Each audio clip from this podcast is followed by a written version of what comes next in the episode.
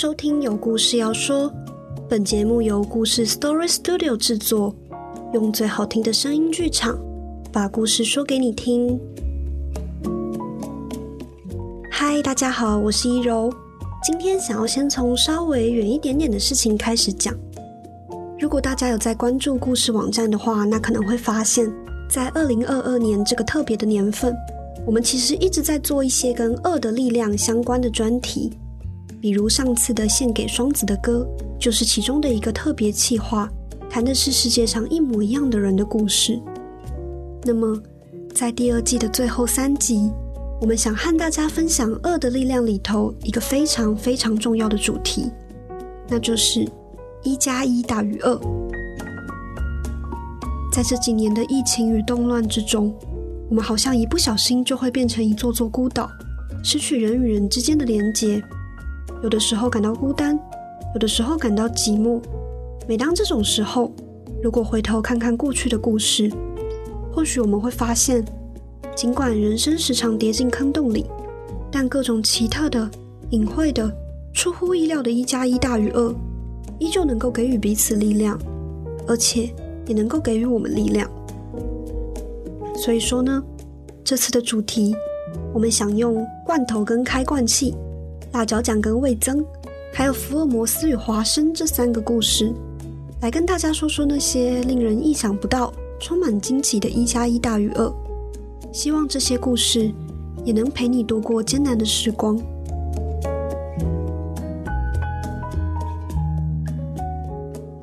那首先打头阵的呢，是一段跨越四十八年的漫长等待。罐头是在一八一零年发明出来的。但开罐器却是在一八五八年才被发明出来。在日剧《离婚万岁》中，有人用这段罐头与开罐器的故事证明，重要的事物有时会迟到，需要耐心的等待。不过话说回来，到底为什么在罐头发明将近半个世纪后，才出现了开罐器呢？中间的这段时间，人们都是怎么打开罐头的？首先，一个重要的关键在于，原本的罐头根本就不需要开罐器，因为最早获得专利的罐头是一个用蜡来封住瓶口的玻璃瓶。发明这种玻璃罐头的人来自法国，他的名字叫做尼克拉斯·阿贝尔。一七四九年，小阿贝尔出生在法国东北部的香槟区，他的父亲本来是一名羊毛的梳理工人。存到一点钱后，他们家做起了民宿的生意。年轻的阿贝尔呢，就这样一直在家里帮忙，直到二十岁左右，他才决定要离开家去筹备自己的事业。阿贝尔先后担任过厨师、酿酒工人，还在香槟酒窖里工作过。一七八零年，他到巴黎开了一间糖果店，长久的在这个行业打滚，让阿贝尔理解了食品产业的制造、仓储和销售。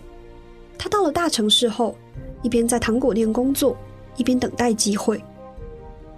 终于，敏锐的他从大环境的改变看到了市场的新需求。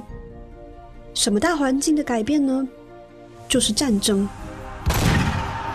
一七八九年，四十岁的阿贝尔遇上了千年难得一见的大事件——法国大革命。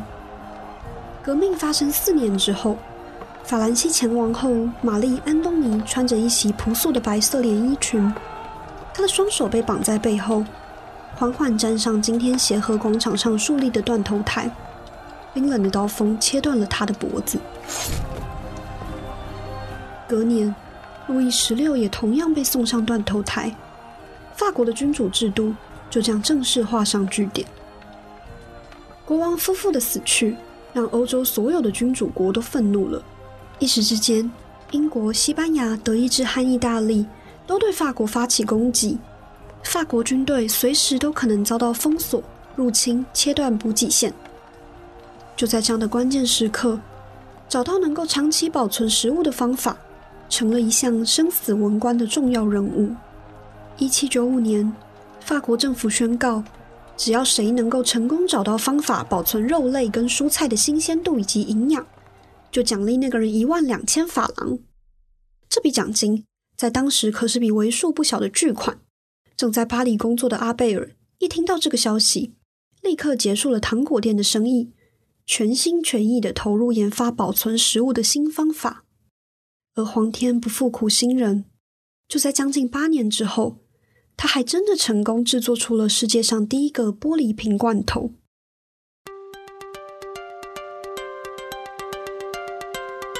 从现在的科技角度来看，阿贝尔发明的保存方式原理其实很简单，就是先把食物装进玻璃瓶里，再用软木塞或者是蜂蜡封住瓶口，之后再放到沸水里杀菌，这样就可以了。阿贝尔结合了传统保存方式和工业化的制成，策划了一连串有条不紊的实验，精确地记录过程中的所有变化，终于找到了最合适的保存方法。一八零四年，巴黎卫生委员会接到阿贝尔的实验报告，而上头写着：瓶子里的肉汤保存完好，一起煮的牛肉也可以吃，无论是加了肉或者是没加肉的青豆，都具备刚采摘下来的新鲜风味。就这样，阿贝尔发明的玻璃罐头大获成功，迅速获得了各界的疯狂吹捧。美食家年鉴就说啊，瓶子里的食物能让人在严冬之中感受到五月的味道。毫不夸张地说，经过这样的方式保存的小豌豆，简直就跟当季的豌豆一样绿嫩又香。一八一零年，法国内政部决定将这笔奖金颁给阿贝尔。但作为获奖条件，阿贝尔必须撰写一份报告，把保存食物的过程完完整整的公诸于世。换句话说，为了丰厚的奖金，阿贝尔必须公开自己的商业机密。如果是你，你会这么做吗？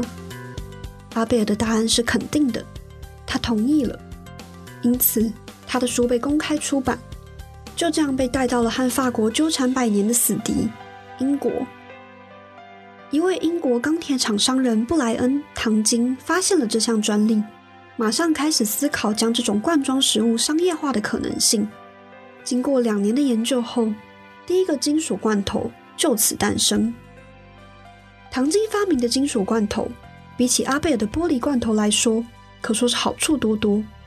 罐头要贩售，势必得经过长途的运输，而相较于易碎的玻璃瓶，金属罐头可是耐撞很多。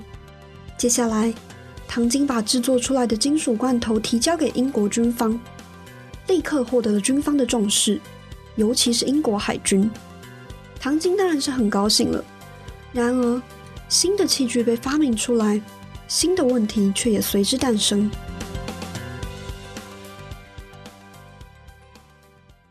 第一个问题是装食物。当时。空的金属罐头上方是有一个小通气孔，工人先把食物装进去，再由焊工把上面的通气孔给封死。但是因为洞口非常非常的小，装牛奶之类的液体是没什么问题。可是如果要装肉块、谷物还有蔬菜，就必须把它们切得非常小块。而另一个困难就是要怎么把食物给取出来。在英国研发出金属罐头后没多久。这种保存食物的技术随着英国移民来到了新大陆美国，美国人也开始研发罐头。可是无论是谁，在面对罐头时，都会遭遇一个同样的问题：这个罐头到底要怎么打开啊？所幸一刚开始，罐头的产量还很稀少，主要是作为军用物资，那军人自然而然能利用先进的军事器材来开罐头。比如锤子啊、刺刀或者是枪等等，过程看起来非常危险。但用锤子和凿子来开罐头，不但是常规操作，还是制造商所建议的做法。比如英国探险家威廉·帕里爵士，就在1824年的北极远征中，记录了他吃烤牛肉罐头的故事。罐头上写着，要用凿子和锤子在靠近外缘的顶部切出圆形。虽然过程不是很方便，但至少人们可以吃到罐头里的食物。到了一八五零年代，罐头的产量因为技术革新而成长了十倍。产量提升后，罐头食品也逐渐走进了大众消费市场。研发一个比凿子或锤子更好用的开罐器，终于听起来像是一门好生意了。一八五八年，一位美国发明家厄斯拉·华纳便利用杠杆原理，终于制作出最早的开罐器。之后，随着南北战争爆发，华纳的开罐器被美国陆军采用，开始广泛流传，最后变成了我们家中现在常见的开罐器。罐头与开罐器这一对天作之合，总算是穿越了时间与国界，走到一起了。虽然他们的相遇跨越了四十八年，听起来非常的漫长，不过从器物的发展史来看，这段半世纪的历程其实非常快速。毕竟还有其他配对的物品，有着更大的年龄差距。比方说，叉子可是比刀子晚了好几千年才诞生。而在相遇之后，罐头与开罐器这对佳偶也并非打从一开始就无比契合，他们各自经历了成长与蜕变。罐头从原本厚实笨重的锡罐，变成了较轻薄的铝罐，而开罐器也变得更方便携带、更安全好用。双方经过磨合后，都成为了更好的自己。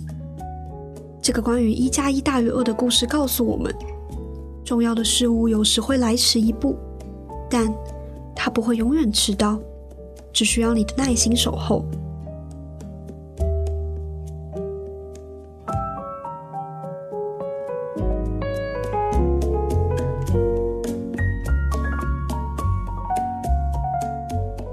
以上内容改编自故事 Story Studio 网站，由作者神奇海狮所撰写的文章。